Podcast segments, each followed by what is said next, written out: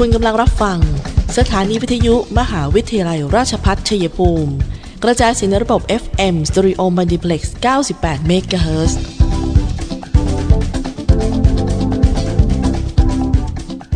ที่นี่สถานีวิทยุกระจายเสียงเพื่อการศึกษามหาวิทยาลัยราชภัฏชัยภูมิส่งกระจายเสียงในระบบ เอฟ เอ็ม STEREO MUNTIPLEX ความถี่เก้าสิบแปด เมกะเฮิรตซ์ จากนี้ไปขอเชิญท่านติดตามรับฟังรายการคุยกันบ่าย สองโมง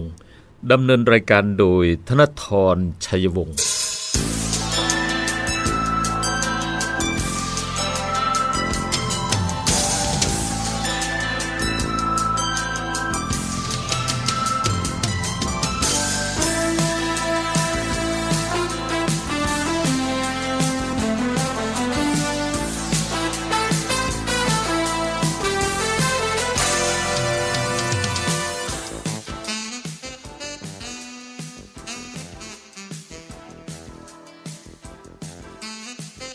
สวัสดีค่ะคุณฟังค่ะตอนรับเข้าสู่ช่วงเวลาของรายการคุยกันบ่าย สองโมง นค่ะวันนี้ทักทายกันประจำบ่ายวันจันทร์ที่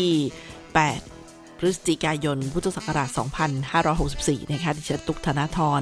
รายงานตัวกับท่านผู้ฟังค่ะในหนึ่งชั่วโมงนี้ สิบสี่นาฬิกา ถึง สิบห้านาฬิกาโดยประมาณนะคะที่ เอฟ เอ็ม เก้าสิบแปด เมกะเฮิรตซ์ สถานีวิทยุมหาวิทยาลัยราชภัฏชัยภูมิค่ะก็มีข่าวสารที่หลากหลายมากๆเลยนะคะวันนี้เนี่ยทั้งเขาเรียกว่าโบกมือลาตำนานหัวลำโพงเรียกว่าพลิกตำนานหนึ่งร้อยห้าปีแล้วก็รอชมปรับโฉมใหม่นะคะใกล้ถึงเวลากล่าวคำอำลาตำนานหนึ่งร้อยห้าปีสถานีรถไฟกรุงเทพหัวลำโพงนะคะที่ถือเป็นศูนย์กลางการคมนาคมแล้วก็เป็นหนึ่งแลนด์มาร์คของประเทศไทยเนื่องจากสถานีกลางบางซื่อเนี่ยก็จะเปิดให้บริการอย่างเป็นทางการในในเดือนนี้แล้วนะคะซึ่งนโยบายของกระทรวงคมนาคมก็ต้องการให้รถไฟทุกขบวนโดยเฉพาะรถไฟทางไกลปรับเส้นทางให้สิ้นสุดจากเดิมสถานีหัวลำโพงเนี่ยเป็นสถานีปลายทางที่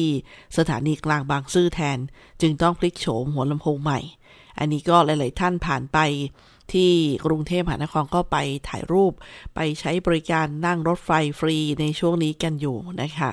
เอ่อก็เป็นการทดสอบแต่ว่าก็เป็นภาพที่เป็นแลนด์มาร์คจริงๆนะท่านผู้ฟังครับภาพที่ออกไปเนี่ย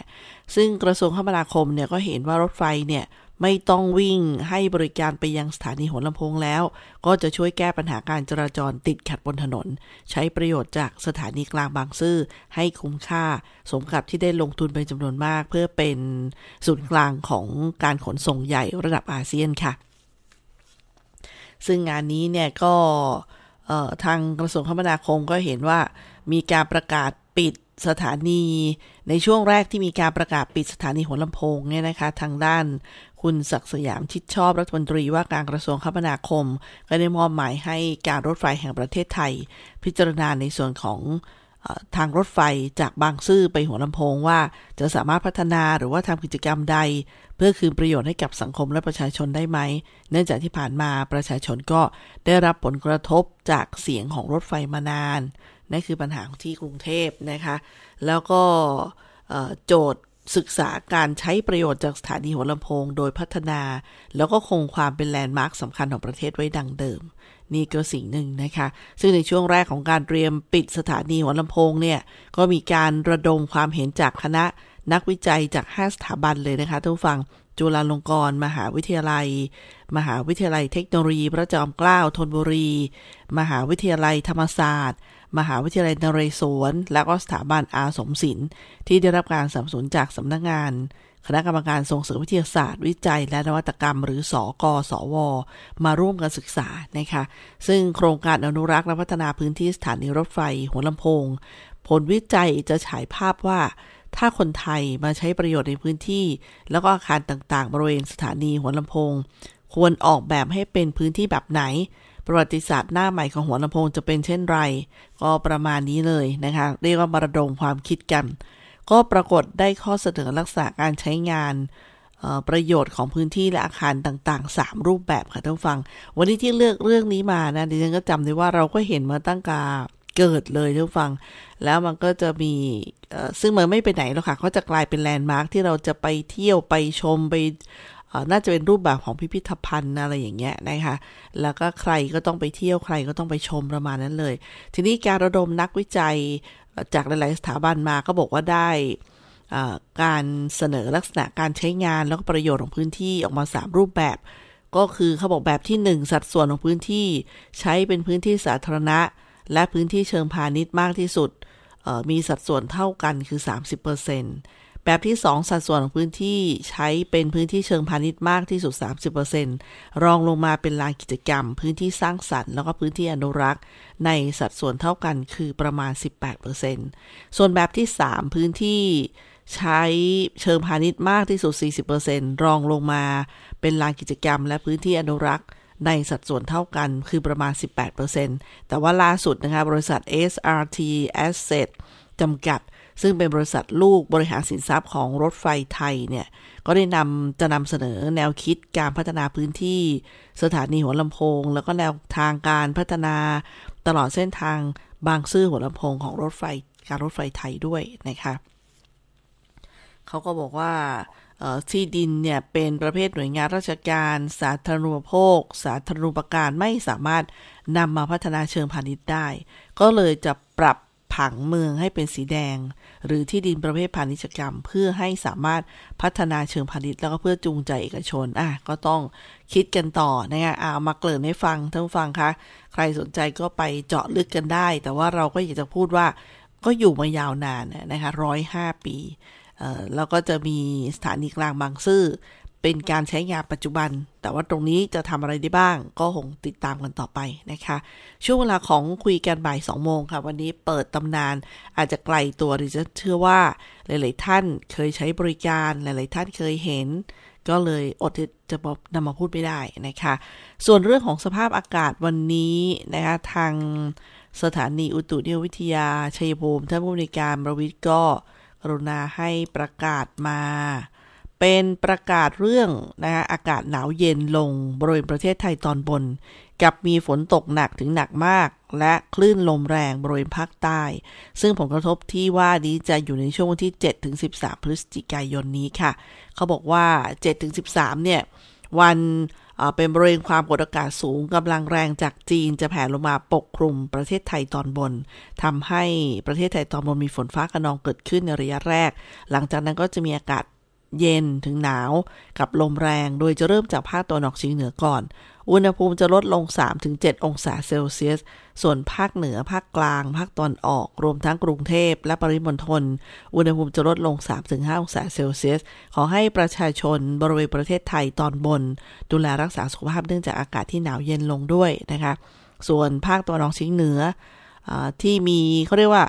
มีลมมรสุมตะวันออกเฉียงเหนือที่พัดปกคลุมอ่าวไทยและภาคใต้ก็จะมีกำลังแรงขึ้นทำให้ภาคใต้มีฝนตกหนักถึงหนักมากอันนี้ก็เป็นภาพรวมที่ประกาศมาณวันที่ห้าพฤศจิกายนค่ะส่วนฉบับที่ประกาศมาณวันที่หกนะคะก็พูดคล้ายๆกันว่า เจ็ดถึงสิบสาม เนี่ยความกดอากาศสูงจะแผ่ลงมาอุณหภูมิลด สามถึงห้า องศาประมาณนี้นะคะเหมือนกันคล้ายกันค่ะ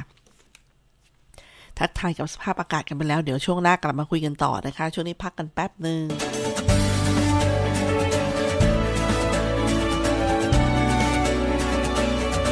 ในช่วงที่เราต้องต่อสู้กับวิกฤตโควิด สิบเก้า นี้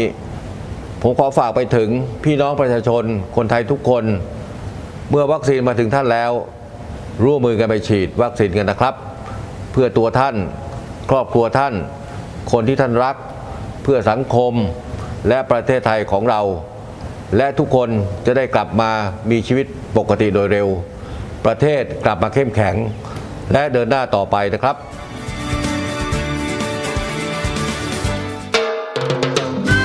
พระบาทสมเด็จพระวชิรเกล้าเจ้าอยู่หัวทรงพระกรุณาโปรดเกล้าโปรดกระหม่อมพระราชทานผ้าพระกฐินประจำปี สองพันห้าร้อยหกสิบสี่ให้แก่มหาวิทยาลัยราชภัฏชัยภูมิเพื่อน้อมนำไปถวายพระสงฆ์จำพรรษาการท่วนไตรมาสมหาวิทยาลัยราชภัฏชัยภูมิขอเชิญร่วมทนุบำรุงพระพุทธศาสนา ถวายผ้าพระกฐินพระราชทานประจำปี สองพันห้าร้อยหกสิบสี่ ณ วัดทรงศิลาพระอารามหลวงตำบลในเมืองอำเภอเมืองชัยภูมิจังหวัดชัยภูมิวันอังคารที่สิบหกพฤศจิกายนสองพันห้าร้อยหกสิบสี่เวลา สิบนาฬิกาสามสิบนาทีเป็นต้นไปร่วมทำบุญผ่านบัญชีธนาคารกรุงไทยสาขาชัยภูมิชื่อบัญชีกฐินพระราชทานมหาวิทยาลัยราชภัฏชัยภูมิเลขที่บัญชี สามศูนย์เจ็ด สาม หนึ่งแปดศูนย์ หกสอง หนึ่ง สอบถามข้อมูลเพิ่มเติมโทรศัพท์ศูนย์ สี่ สี่ แปด หนึ่ง ห้า หนึ่ง หนึ่ง หนึ่ง ต่อ ศูนย์ขออนุโมทนากุศลผลบุญที่ร่วมทำบุญในครั้งนี้ขอจงดลบันดาลให้ท่านและครอบครัวเจริญด้วยจตุรพิธพรชัยตลอดไป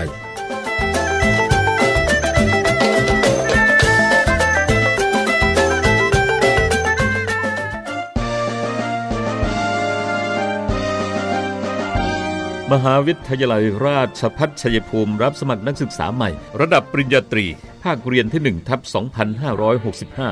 รอบแฟ้มสะสมผลงานพอร์ตโฟลิโอจำนวนที่รับสมัครคณะศิลปศาสตร์และวิทยาศาสตร์สาขาวิชาวิทยาการคอมพิวเตอร์รับหกสิบคน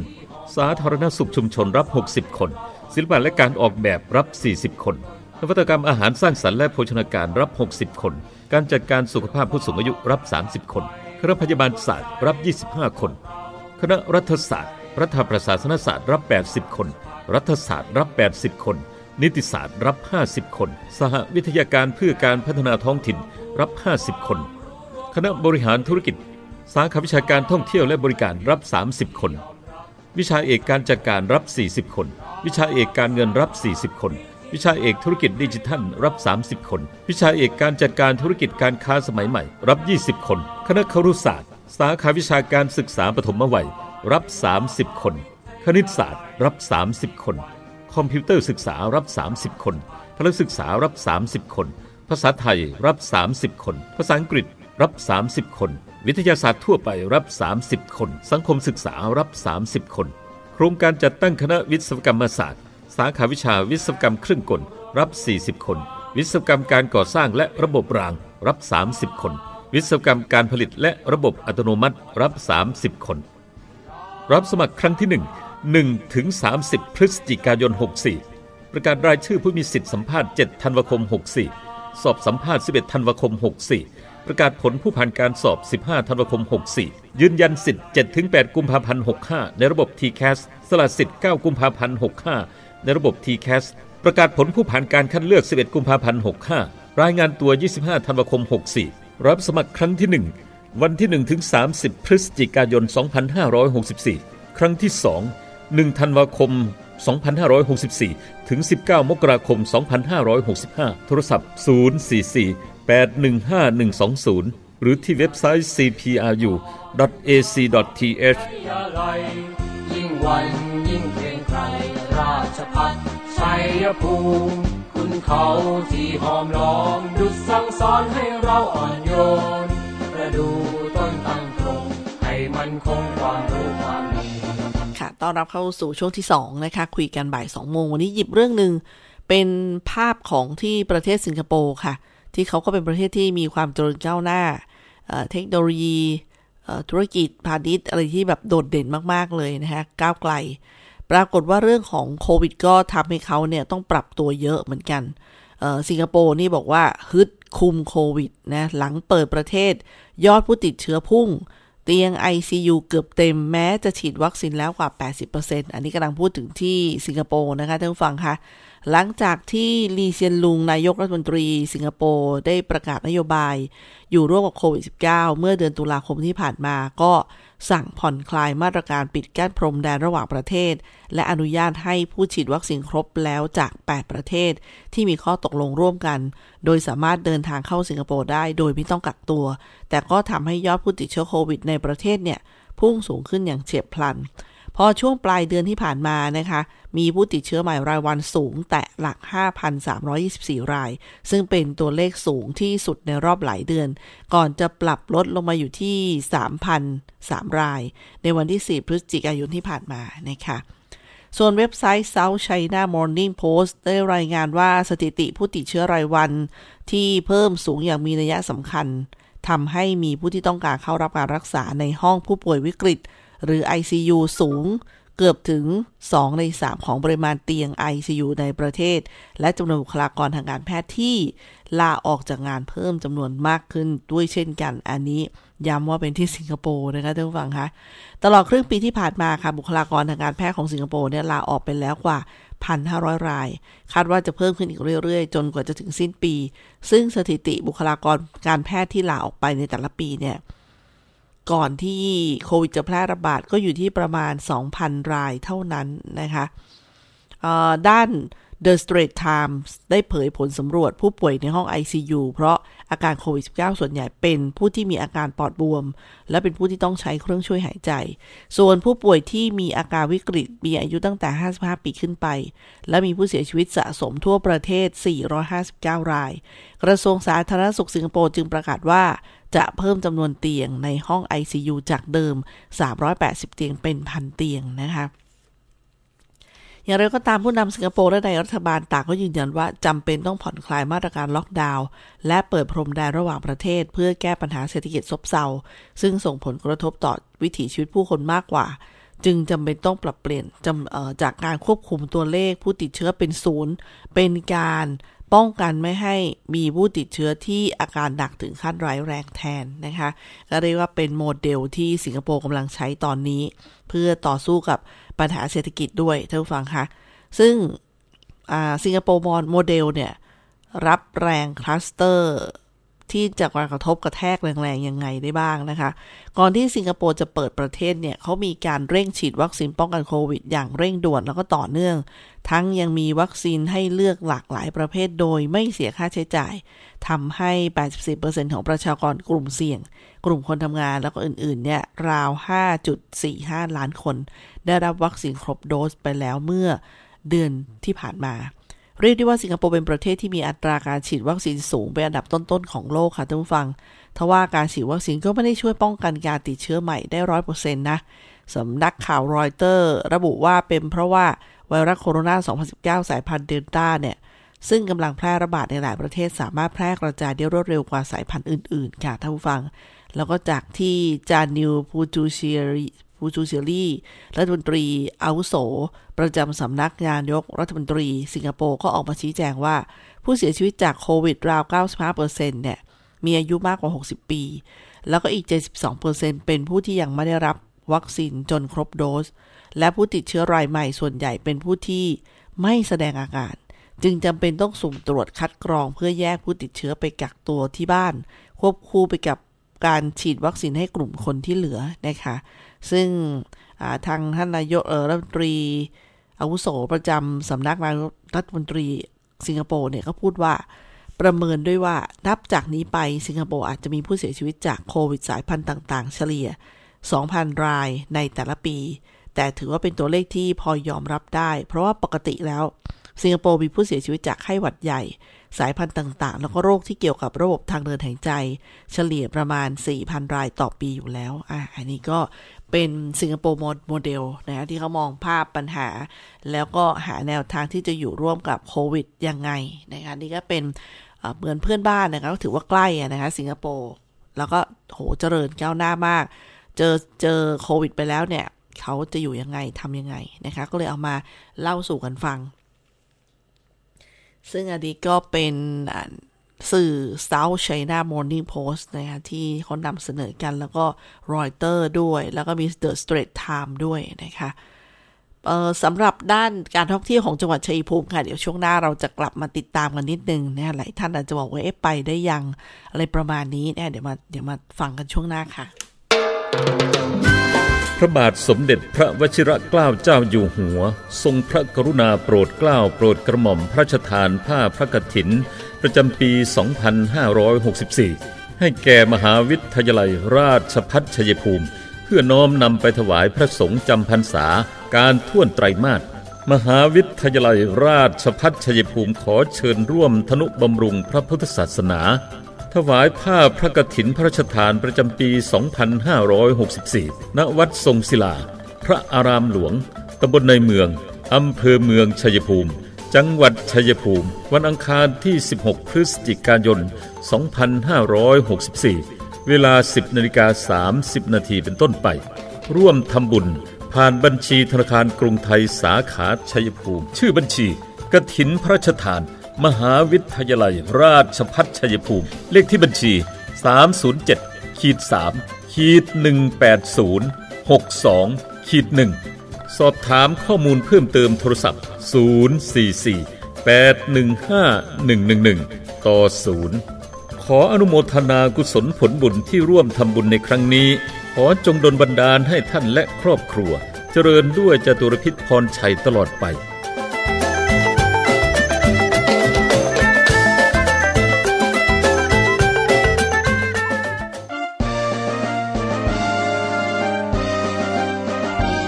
มหาวิทยาลัยราชภัฏชัยภูมิรับสมัครนักศึกษาใหม่ระดับปริญญาตรีภาคเรียนที่ หนึ่งทับสองพันห้าร้อยหกสิบห้าร อบแฟ้มสะสมผลงานพอร์ตโฟลิโอจำนวนที่รับสมัครคณะศิลปศาสตร์และวิทยาศาสตร์สาขาวิชาวิทยาการคอมพิวเตอร์รับหกสิบคนสาธารณสุขชุมชนรับหกสิบคนศิลปะและการออกแบบรับสี่สิบคนนวัตกรรมอาหารสร้างสรรค์และโภชนาการรับหกสิบคนการจัดการสุขภาพผู้สูงอายุรับสามสิบคนคณะพยาบาลศาสตร์รับยี่สิบห้าคนคณะรัฐศาสตร์รัฐประศาสนศาสตร์รับแปดสิบคนรัฐศาสตร์รับแปดสิบคนนิติศาสตร์รับห้าสิบคนสหวิทยาการเพื่อการพัฒนาท้องถิ่นรับห้าสิบคนคณะบริหารธุรกิจสาขาวิชาการท่องเที่ยวและบริการรับสามสิบคนวิชาเอกการจัดการรับสี่สิบคนวิชาเอกการเงินรับสี่สิบคนวิชาเอกธุรกิจดิจิทัลรับสามสิบคนวิชาเอกการจัดการธุรกิจการค้าสมัยใหม่รับยี่สิบคนคณะครุศาสตร์สาขาวิชาการศึกษาปฐมวัยรับสามสิบคนคณิตศาสตร์รับสามสิบคนคอมพิวเตอร์ศึกษารับสามสิบคนพละศึกษารับสามสิบคนภาษาไทยรับสามสิบคนภาษาอังกฤษรับสามสิบคนวิทยาศาสตร์ทั่วไปรับสามสิบคนสังคมศึกษารับสามสิบคนโครงการจัดตั้งคณะวิศวกรรมศาสตร์สาขาวิชาวิศวกรรมเครื่องกลรับสี่สิบคนวิศวกรรมการก่อสร้างและระบบรางรับสามสิบคนวิศวกรรมการผลิตและระบบอัตโนมัติรับสามสิบคนรับสมัครครั้งที่หนึ่ง หนึ่งถึงสามสิบพฤศจิกายนหกสิบสี่ประกาศรายชื่อผู้มีสิทธิสัมภาษณ์เจ็ดธันวาคมหกสิบสี่สอบสัมภาษณ์สิบเอ็ดธันวาคมหกสิบสี่ประกาศผลผู้ผ่านการสอบสิบห้าธันวาคมหกสิบสี่ยืนยันสิทธิ์เจ็ดถึงแปดกุมภาพันธ์หกสิบห้าในระบบ ที ซี เอ เอส สละสิทธิ์เก้ากุมภาพันธ์หกสิบห้าในระบบ ที ซี เอ เอส ประกาศผลผู้ผ่านการคัดเลือกสิบเอ็ดกุมภาพันธ์หกสิบห้ารายงานตัวยี่สิบห้าธันวาคมหกสิบสี่รับสมัครครั้งที่หนึ่งวันที่หนึ่งถึงสามสิบพฤศจิกายนสองพันห้าร้อยหกสิบสี่ครั้งที่สอง หนึ่งธันวาคมสองพันห้าร้อยหกสิบสี่ถึงสิบเก้ามกราคมสองพันห้าร้อยหกสิบห้าโทรศัพท์ศูนย์ สี่ สี่ แปด หนึ่ง ห้า หนึ่ง สอง ศูนย์หรือที่เว็บไซต์ ซี พี อาร์ ยู ดอท เอ ซี ดอท ที เอชราชภัฏชัยภูมิคุณเขาที่หอมล้อมดุจสั่งสอนให้เราอ่อนโยนประดูต้นตั้งตรงให้มันคงความรู้ความดีทุกฟังคะช่วงนี้มีข่าวรับสมัครงานใครที่อ่าเขาเรียกว่ารักการเป็นคนในเครื่องแบบนะคะโดยกองทัพบกเนี่ยเขาได้เปิดรับสมัครจำนวนมากเลยนะทุกฟังครับเป็นหลักเนี่ยนะสามสามพันแปดสิบ อัตราเนี่ยนะคะซึ่งต้องบอกว่าหากทหารคืออาชีพในฝันของใครหลายคนโอกาสนั้นมาถึงแล้วนะคะกองทัพบกเปิดรับสมัคร สามพันแปดสิบ อัตรานักเรียนนายสิบทหารบก สองพันห้าร้อย อัตราทหารกองหนุนส่วนกำลังรบและสนับสนุนการรบสองร้อยอัตราทหารกองหนุนเป็นนายทหารประทวนสายงานสัสดีแปดสิบอัตราทหารอาสาสามร้อยอัตราค่ะก็ทั้งหมด สามพันแปดสิบ อัตรานะคะโดยกองทัพบกได้จัดทำเว็บไซต์เพื่อรวบรวมข้อมูลการรับสมัครด้วยระบบออนไลน์เว็บเพจเดียวค่ะชื่อเว็บไซต์ recruitment.อาร์ ที เอ ดอท เอ็ม ไอ ดอท ที เอช นะคะซึ่งผู้สนใจสามารถสมัครสอบได้ทุกประเภทในคราวเดียวกัน ตามคุณสมบัติตามที่กองทัพบกกำหนดแล้วก็ดำเนินการสอบเพียงครั้งเดียว One Stop Service นะคะโดยกองทัพบกมุ่งหวังให้ผู้ที่อาศัยอยู่ในพื้นที่ห่างไกลทุรกันดารแล้วก็ยากต่อการเข้าถึงข้อมูลข่าวสารที่มีใจรักในอาชีพทหารแล้วก็มีทัศนคติเชิงบวกมีโอกาสรับทราบข้อมูลแล้วก็สมัครสอบเป็นข้าราชการทหารอย่างเท่าเทียมเป็นธรรมยุติธรรมนะคะช่วยประหยัดค่าใช้จ่ายในการสมัครแล้วก็การเดินทางด้วยสอดคล้องกับการใช้สื่อโซเชียลในปัจจุบันสำหรับผู้ที่มีข้อจำกัดในการเข้าถึงระบบอินเทอร์เน็ตกองทัพบกก็ได้ใช้ศักยภาพแล้วก็เครือข่ายของชุดปฏิบัติการกิจการพลเรือนแล้วก็ชุดอาสาสมัครกิจการพลเรือนในพื้นที่ร่วมกับชุดประชาสัมพันธ์เคลื่อนที่ของหน่วยทหารนะคะดำเนินการประชาสัมพันธ์เชิงรุกลงพื้นที่ค้นหาและเชิญชวนผู้ที่สนใจแล้วก็มีคุณสมบัติตามที่กองทัพบกกำหนดค่ะพร้อมอำนวยความสะดวกตั้งแต่การรับสมัครเข้าสอบตามระบบต่างๆจึงขอเชิญชวนผู้ที่สนใจนะคะสมัครสอบเป็นนายทหารชั้นประทวนของกองทัพบกตั้งแต่บัดนี้ถึงห้ามกราคมสองพันห้าร้อยหกสิบห้าค่ะโดยจะมีการสอบภาควิชาวิชาการเนี่ยในวันที่หกกุมภาพันธ์ปีหน้านี้นะคะแล้วกระจายสนามสอบตามภูมิภาคค่ะทั้งนี้กองทัพบกก็ตั้งใจพัฒนาระบบการสมัครสอบออนไลน์ให้ผู้ที่มีคุณสมบัติและประชาชนทั่วไปที่สนใจได้เข้าถึงข้อมูลแล้วก็มีโอกาสสมัครอย่างเท่าเทียมและขอแจ้งเตือนให้ให้ระมัดระวังผู้ไม่หวังดีแอบอ้างว่าสามารถช่วยในการสมัครในระบบออนไลน์ได้นะคะจึงขอให้ผู้ปกครองได้ใช้วิจารณญาณพิจารณารับข้อมูลข่าวสารด้วยหากมีข้อสงสัยเกี่ยวกับการสมัครสอบนะคะสามารถสอบถามได้ที่ศาสดีอำเภอหรือว่าหน่วยทหารใกล้บ้านและที่กรมยุทธศึกษาทหารบกค่ะหมายเลขโทรศัพท์ศูนย์สอง สองห้าเจ็ด เจ็ดหนึ่งห้าเก้า ศูนย์สอง สองห้าเจ็ด เจ็ดหนึ่งห้าเก้า กดสามนะคะในเวลาทำการจันทร์ถึงศุกร์แปดนาฬิกาสามสิบนาทีถึงสิบเจ็ดนาฬิกาสามสิบนาทีหรือที่เว็บไซต์สมัครสอบออนไลน์กองทัพบกก็ได้ค่ะซึ่งชื่อเว็บไซต์ก็คือพิมพ์คำว่าสมัครสอบออนไลน์กองทัพบกออกมาละภาษาอังกฤษเว็บไซต์คือ รีครูทเมนต์ ดอท อาร์ ที เอ ดอท เอ็ม ไอ ดอท ที เอช นะคะหรือเว็บไซต์สมัครสอบออนไลน์กองทัพบก ดอท อาร์ ที เอ ดอท เอ็ม ไอ ดอท ที เอช ก็ได้นะคะอันนี้ก็มาฝากกันสำหรับคนที่สนใจในอาชีพสายงานนี้นะคะท่านผู้ฟังคะสำหรับบรรยากาศที่ท่านผู้บริการท่านใหม่มารับหน้าที่นี่แหมก็สุดจะคึกคักเลยนะคะโดยเขาบอกว่าเมื่ออย่างเช่นเราเห็นมีการปรับเปลี่ยนเส้นทางจราจรภายในโรงพยาบาลมุมมองใหม่ๆนะคะซึ่งทางท่านนายแพทย์ณรงค์ศักดิ์บำรุงถิ่นผู้อำนวยการโรงพยาบาลชัยภูมิคนปัจจุบันเนี่ยค่ะที่ท่านเพิ่งย้ายเข้ามารับตำแหน่งใหม่เป็นผู้อำนวยการโรงพยาบาลชัยภูมิเพียงไม่กี่สัปดาห์ที่ผ่านมานะคะซึ่งท่านก็ตอนนั้นท่านก็เป็นนายแพทย์อยู่ชัยภูมินี่แหละแล้วท่านก็ไปรับตำแหน่งที่โรงพยาบาลปากช่องนานานครราชสีมาตอนนี้กลับมาเป็นผู้อำนวยการแล้วนะคะเริ่มด้วยการวางรูปแบบแนวทางสามรอเรือสองหอหีบร่วมคิดร่วมทำร่วมใจนะคะสามรอเรือสองหอหีบคือห้ามเหินห่างห้ามห่อเหี่ยวเป็นต้นนะนี่คือโมเดลการทำงานของท่านแล้วก็ล่าสุดเนี่ยนะคะ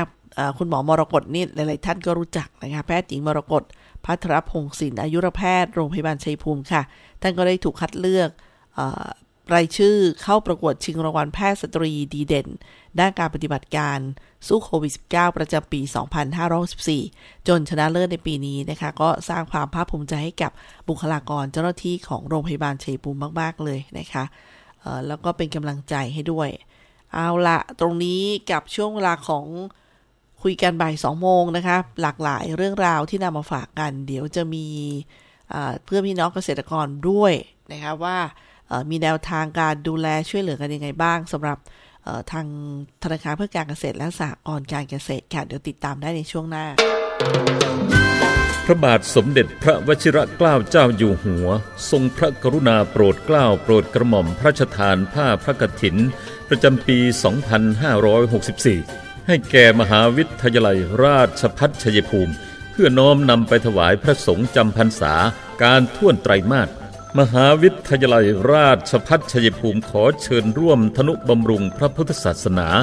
ถวายผ้าพระกฐินพระราชทานประจำปี สองพันห้าร้อยหกสิบสี่ ณ วัดทรงศิลาพระอารามหลวงตำบลในเมืองอำเภอเมืองชัยภูมิ จังหวัดชัยภูมิวันอังคารที่สิบหกพฤศจิกายนสองพันห้าร้อยหกสิบสี่เวลา สิบนาฬิกาสามสิบนาที เป็นต้นไปร่วมทำบุญผ่านบัญชีธนาคารกรุงไทยสาขาชัยภูมิชื่อบัญชีกฐินพระราชทานมหาวิทยาลัยราชภัฏชัยภูมิเลขที่บัญชี สามศูนย์เจ็ด สาม หนึ่งแปดศูนย์ หกสอง หนึ่ง สอบถามข้อมูลเพิ่มเติมโทรศัพท์ศูนย์ สี่ สี่ แปด หนึ่ง ห้า หนึ่ง หนึ่ง หนึ่ง ต่อ ศูนย์ขออนุโมทนากุศลผลบุญที่ร่วมทำบุญในครั้งนี้ขอจงดลบันดาลให้ท่านและครอบครัวเจริญด้วยจตุรพิธพรชัยตลอดไป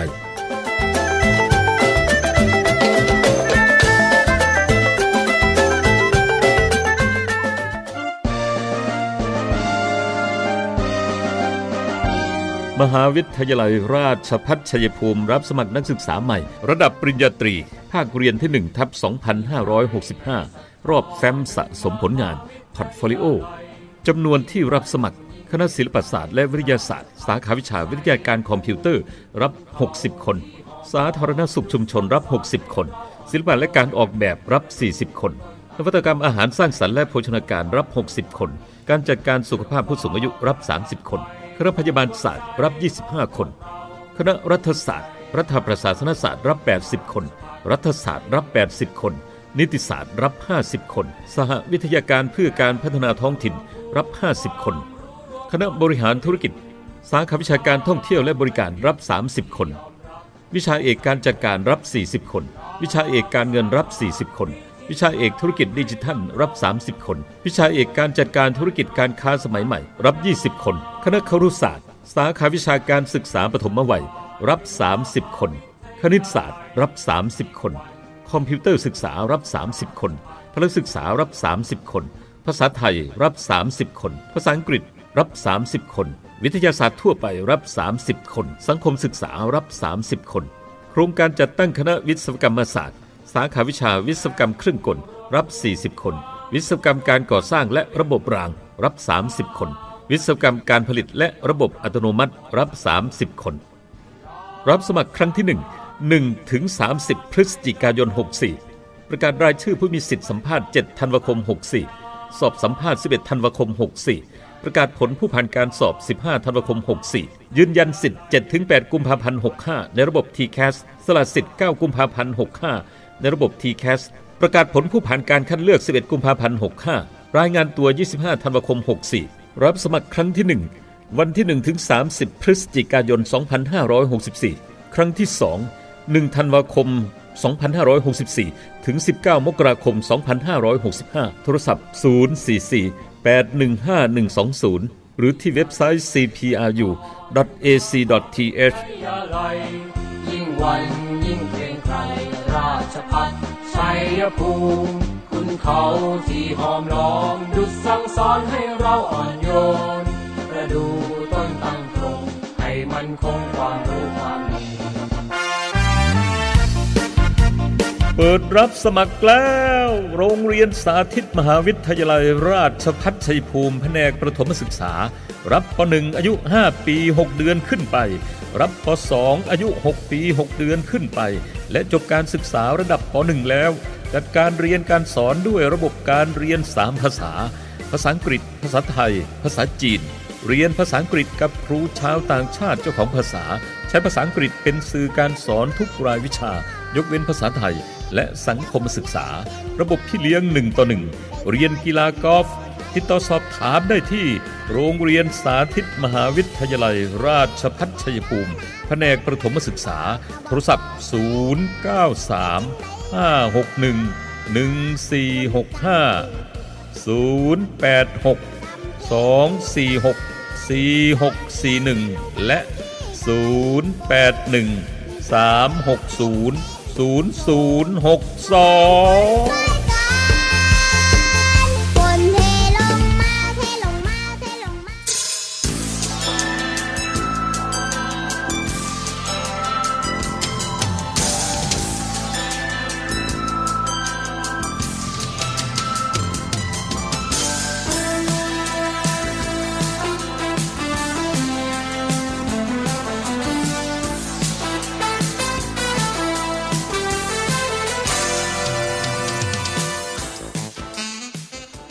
ดินทางมาถึงช่วงท้ายรายการนะคะท่านผู้ฟังคะก็มีข่าวดีที่ช่วยเหลือพี่น้องเกษตรกรโดยธกสเนี่ยบอกว่าร่วมยืนหยัดเคียงข้างพี่น้องเกษตรกรและประชาชนที่ประสบภัยจากพายุเตี้ยนหมู่ในเขตพื้นที่ ยี่สิบแปด จังหวัดของประเทศไทยเลยนะคะเบื้องต้นเนี่ยก็ได้มีการมอบหมายให้พนักงานธกสในพื้นที่ไปเยี่ยมเยียนให้กำลังใจจัดหาถุงยางชีพเพื่อบรรเทาความเดือดร้อนพร้อมลดความกังวลด้านภาระหนี้สินโดยออกมาตรการช่วยเหลือดังต่อไปนี้ค่ะขยายระยะเวลาการชำระหนี้โดยไม่คิดดอกเบี้ยปรับสูงสุดไม่เกินสิบสองเดือนจัดสินเชื่อฉุกเฉินรายละไม่เกิน ห้าหมื่น บาทอัตราดอกเบี้ย ศูนย์เปอร์เซ็นต์ ต่อปีระยะเวลาหกเดือนเพื่อใช้จ่ายที่จำเป็นในภายในครัวเรือนนะคะจัดสินเชื่อสารฝันสร้างอาชีพรายละไม่เกิน หนึ่งแสน บาทอัตราดอกเบี้ย สี่เปอร์เซ็นต์ ต่อปีระยะเวลาสิบสองเดือนพิเศษไม่เกินสิบแปดเดือนเพื่อเป็นเงินทุนในการประกอบอาชีพหลังประสบภัยเร่งสำรวจความเสียหายพร้อมประสานงานกับบริษัทผู้รับประกันภัยในการจ่ายค่าสินไหมทดแทนตามเงื่อนไขโดยเร็วเพื่อให้เกษตรกรได้มีเงินทุนหมุนเวียนในการลงทุนต่อไปค่ะสนใจก็สอบถามเพิ่มเติมได้ที่ธกสทุกสาขาใกล้บ้านท่านหรือจะเป็นที่ธกส Call Center ศูนย์สอง ห้าห้าห้า ศูนย์ห้าห้าห้านะคะหรือว่าเอ่อขอความช่วยเหลือที่ธกสทุกสาขาเลยนะคะนี่ก็เป็นเรื่องที่พิษจากเตี้ยนหมู่ก็มีการขยายเวลาชำระหนี้ช่วยพี่น้องเกษตรกรกันหลายรูปแบบเลยทีเดียวค่ะอีกอันนึงก็เป็นเอ่อราคาเกณฑ์กลางเกณฑ์กลางอ้างอิงและการชดเชยส่วนต่างราคาให้กับเกษตรกรผู้ปลูกข้าวปีการผลิต สองพันห้าร้อยหกสิบสี่ ทับ หกสิบห้างวดที่หนึ่งนะคะมาถึงแล้วก็ใช้อันนี้ค่ะเป็นของกรมพาณิชย์นะ ดี แอล ที เนี่ยซึ่งเดี๋ยวนะแป๊บนึงดิฉันเดี๋ยวไปเรียกกรมกองผิดแย่เลยนะคะอ่ะกรมการค้าภายในนะคะซึ่งเป็นราคาเกณฑ์กลางอ้างอิงก็เป็นอย่างนี้ค่ะราคาอ้างอิงและชดเชยส่วนต่างราคาให้เกษตรกรผู้ปลูกข้าวปีการผลิต สองพันห้าร้อยหกสิบสี่ ทับ หกสิบห้า รอบที่หนึ่งนะคะงวดที่หนึ่งข้าวเปลือกชนิดต่างๆณความชื้นไม่เกิน สิบห้าเปอร์เซ็นต์ นะคะท่านผู้ฟังสำหรับเกษตรกรที่ขึ้นทะเบียนปลูกข้าวระบุวันที่คาดว่าจะเก็บเกี่ยวก่อนวันที่สิบห้าตุลาคมสองพันห้าร้อยหกสิบสี่นะคะเกณฑ์นี้ใช้สำหรับกลุ่มนี้ค่ะข้าวเปลือกนะคะราคาเกณฑ์กลางอ้างอิงนะคะข้าวเปลือกหอมมะลิ หนึ่งพันแปดร้อยหกสิบสี่ บาท ยี่สิบสาม สตางค์แล้วก็ส่วนต่างสำหรับการจ่ายในงวดนี้นะ สี่พันหนึ่งร้อยสามสิบห้า บาท เจ็ดสิบเจ็ด สตางค์ข้าวเปลือกหอมมะลินอกพื้นที่ราคาเกณฑ์กลางอ้างอิงนะคะ หนึ่งพันสี่ร้อยเจ็ด บาท เจ็ดสิบห้า สตางค์ผลต่างส่วนต่างสำหรับการจ่ายเงินคือ สามพันห้าร้อยเก้าสิบสอง บาท ยี่สิบห้า สตางค์ข้าวเปลือกหอมปทุมธานีราคาเกณฑ์กลางอ้างอิงที่ เก้าพันเก้าร้อยสี่สิบเจ็ด บาท แปดสิบเจ็ด สตางค์ส่วนต่างของการจ่ายเงินงวดนี้ หนึ่งพันห้าสิบสอง บาท สิบสาม สตางค์ข้าวเปลือกเจ้าราคาเกณฑ์กลางนะคะ แปดพันหกสิบห้า บาท สามสิบแปด สตางค์ส่วนต่าง หนึ่งพันเก้าร้อยสามสิบสี่จุดหก เอ่อเดี๋ยวนะคะ หนึ่งพันเก้าร้อยสามสิบสี่จุดหกสอง สตางค์อ่าข้าวเปลือกเหนียวนะคะราคาเกณฑ์กลาง เจ็ดพันหกร้อยหกสิบสอง บาท ห้าสิบสาม สตางค์แล้วก็ราคาส่วนต่างอยู่ที่ สี่พันสามร้อยสามสิบเจ็ด บาท สี่สิบเจ็ด สตางค์ค่ะอันนี้ก็เป็นราคาอ้างอิงและชดเชยส่วนต่างนะคะราคาให้กับเกษตรกรผู้ปลูกข้าวปีการผลิต สองพันห้าร้อยหกสิบสี่ ทับ หกสิบห้างวดที่หนึ่งมาแล้วนะคะท่านผู้ฟังก็ติดตามกันได้กับข้อมูลดีๆตรงนี้สำหรับเดี๋ยวนะคะวันนี้ก็ไปหลายเรื่องเลยทั้งโอ้โหขนาดหัวลำโพงก็มานะคะเปิดเทอมเนี่ยก็อยากจะคุณพ่อคุณแม่นะคะ เอ่อ เตรียมเด็กๆให้ดีเชียวเรื่องระยะห่างยังคงต้องใช้หน้ากากก็ยังต้องเอ่อเหนียวแน่นเลยนะคะตั้งการ์ดให้สูงไว้เปิดเทอมคืออยากให้เด็กๆได้คลายเครียดแล้วก็ได้เจอกันแต่คุณจะต้องเอ่อเขาเรียกว่าอยู่กันแบบเอ่อที่คุณซักซ้อมกันมาเป็นปีๆนะคะเรื่องการอยู่อยู่ให้ปลอดภัยจากโควิดเนี่ยนะคะไม่ว่าจะเป็นหน้ากากอนามัยการอยู่ระยะห่างการล้างมือบ่อยๆการใช้แอปพลิเคชันไทยชนะเมื่อไปตรงที่มีความจำเป็นที่ต้องไปนะคะก็ใช้แอปให้เป็นประโยชน์ค่ะส่งท้ายชั่วโมงนี้นะคะคุยกันบ่ายสองโมงกับประเด็นข่าวศูนย์ต่อต้านข่าวปลอมจากกระทรวงดิจิทัลกันหน่อยนะคะมีประเด็นข่าวปลอมข่าวแรกวันนี้นะคะบอกว่าหม้อทอดไร้น้ำมันเป็นสาเหตุทำให้เกิดสารก่อมะเร็งในอาหาร จากประเด็นข้างต้นนะคะสถาบันมะเร็งแห่งชาติได้ตรวจสอบข้อมูลวิชาการและชี้แจงว่าปัจจุบันยังไม่พบการใช้หม้อทอดไร้น้ำมันปรุงอาหารเป็นสาเหตุของการก่อเกิดโรคมะเร็งแต่ทั้งนี้การปรุงอาหารประเภทคาร์โบไฮเดรตหรือว่าอาหารที่มีแป้งร่วมด้วยซึ่งไม่ว่าจะเป็นวิธีใดหรืออุปกรณ์ชนิดใดปรุงอาหารแต่หากใช้ความร้อนสูงเป็นระยะเวลานานก็อาจส่งผลให้เกิดสารก่อมะเร็งได้ค่ะต่อไปเป็นประเด็นข่าวจริงนะคะบอกว่าภาวะ เอ วี เอฟ เสียงดังในหูเสี่ยงเป็นโรคทางสมองอันนี้เป็นข่าวจริงนะคะภาวะ เอ วี เอฟ ตัว A ตัว V ตัว F นะคะทุกฟังเป็นภาวะความผิดปกติของหลอดเลือดแดงกับโพรงหลอดเลือดดำบริเวณเยื่อหุ้มสมองอาจส่งผลต่อการระบายเลือดกลับของสมองจะขึ้นกับตำแหน่งและความผิดปกติของโพรงหลอดเลือดดำโดยการวินิจฉัยผู้ป่วยทำได้โดยแพทย์เนี่ยส่งตรวจเอ็กซเรย์คอมพิวเตอร์แบบฉีดสีหรือหากต้องการข้อมูลที่ละเอียดมากขึ้นนะคะแพทย์อาจจะพิจารณาผู้ป่วยเนี่ยส่งตรวจเอ็กซเรย์คลื่นแม่เหล็กไฟฟ้าค่ะอันนี้ก็คือกรณีประเด็นข่าวที่บอกว่าภาวะ เอ วี เอฟ เสียงดังในหูเสี่ยงเป็นโรคทางสมองอันนี้เป็นข่าวจริงนะคะอ่ะต่อไปส่งท้ายที่ข่าวนี้ค่ะเป็นประเด็นข่าวปลอมบอกว่าอ่ะเดี๋ยวจะมีมีเรื่อง พี เอ็ม สองจุดห้า ด้วยขอขออีกข่าวนึงแล้วกันนะคะมาที่ข่าวปลอมข่าวนี้บอกว่าผลิตภัณฑ์วิจิตรมาลาช่วยลดเบาหวานความดันไขมันสูงและไตเสื่อมกรณีการโฆษณาสรรพคุณของผลิตภัณฑ์ตามประเด็นข้างต้นนะคะสำนักงานคณะกรรมการอาหารและยาได้สืบค้นข้อมูลวิชาการและไม่พบหลักฐานข้อมูลการวิจัยถึงประสิทธิผลและความปลอดภัยในการใช้สมุนไพรดังกล่าวเพื่อรักษาเบาหวานความดันไขมันสูงและไตเสื่อมอีกทั้งยังไม่พบปรากฏผลิตภัณฑ์สมุนไพรดังกล่าวได้รับการขึ้นทะเบียนตำรับยาจากสำนักงานคณะกรรมการอาหารและยาแต่อย่างใดอ่าอันนี้ก็เป็นข่าวปลอมนะคะมาที่ข่าวจริงข่าวนี้อันนี้ส่งท้ายประเด็นข่าวจริงนี้บอกว่ากรุงเทพมหานครเตรียมรับมือกับฝุ่น พี เอ็ม สองจุดห้า ช่วงฤดูหนาวคือเดือนธันวาคมต่อเดือนกุมภาพันธ์ในช่วงหน้าหนาวของทุกปีนะคะระหว่างเดือนธันวาคมถึงเดือนกุมภาพันธ์ในกรุงเทพมหานครเนี่ยจะมีโอกาสที่จะเกิดสถานการณ์ฝุ่น พี เอ็ม สองจุดห้า ซึ่งกรุงเทพมหานครได้ร่วมกับหน่วยงานที่เกี่ยวข้องติดตามสถานการณ์ฝุ่น พี เอ็ม สองจุดห้า อย่างต่อเนื่องโดยเฉพาะช่วงใกล้หน้าหนาวที่กำลังจะมาถึงนี้เพื่อควบคุมมลพิษทางอากาศในพื้นที่กรุงเทพมหานครให้อยู่ในเกณฑ์มาตรฐานและปลอดภัยต่อสุขภาพและแนะนำให้มันตรวจสอบคุณภาพอากาศเพื่อเตรียมป้องกันตัวเองค่ะส่งท้ายกันแล้วนะคะกับช่วงเวลาของคุยกันบ่ายสองโมงขอบคุณท่านผู้ฟังด้วยค่ะที่ให้เกียรติติดตามรับฟังดิฉันตุ๊กธนาธรทำหน้าที่ดำเนินรายการนะคะอย่าลืมติดตามเราทั้งทางหน้าแฟนเพจ Facebook ซี พี อาร์ ยู Radio หรือจะเป็นที่วิทยุออนไลน์ ซี พี อาร์ ยู Radio ก็ได้นะ ซี พี อาร์ ยู Radio วิทยุออนไลน์ค่ะแล้วก็ติดตามพอดแคสต์คุยกันบ่ายสองโมงและทาง YouTube ก็มีนะคะกับแพลตฟอร์มต่างๆอยู่ที่ท่านสะดวกจะใช้ช่องทางไหนตอนไหนนะคะขอบคุณมากๆที่เป็นกำลังใจดิฉันลาไปก่อนนะคะสวัสดีค่ะ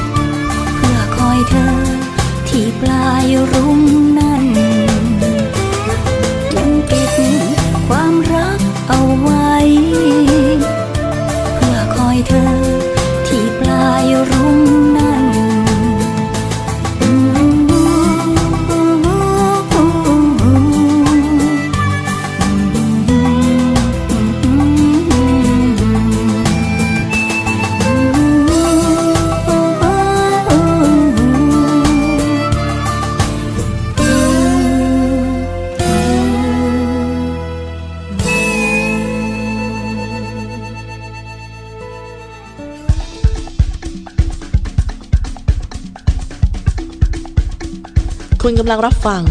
สถานีวิทยุมหาวิทยาลัยราชภัฏชัยภูมิกระจายเสียงในระบบ เอฟ เอ็ม STEREO MUNTIPLEX เก้าสิบแปด เมกะเฮิรตซ์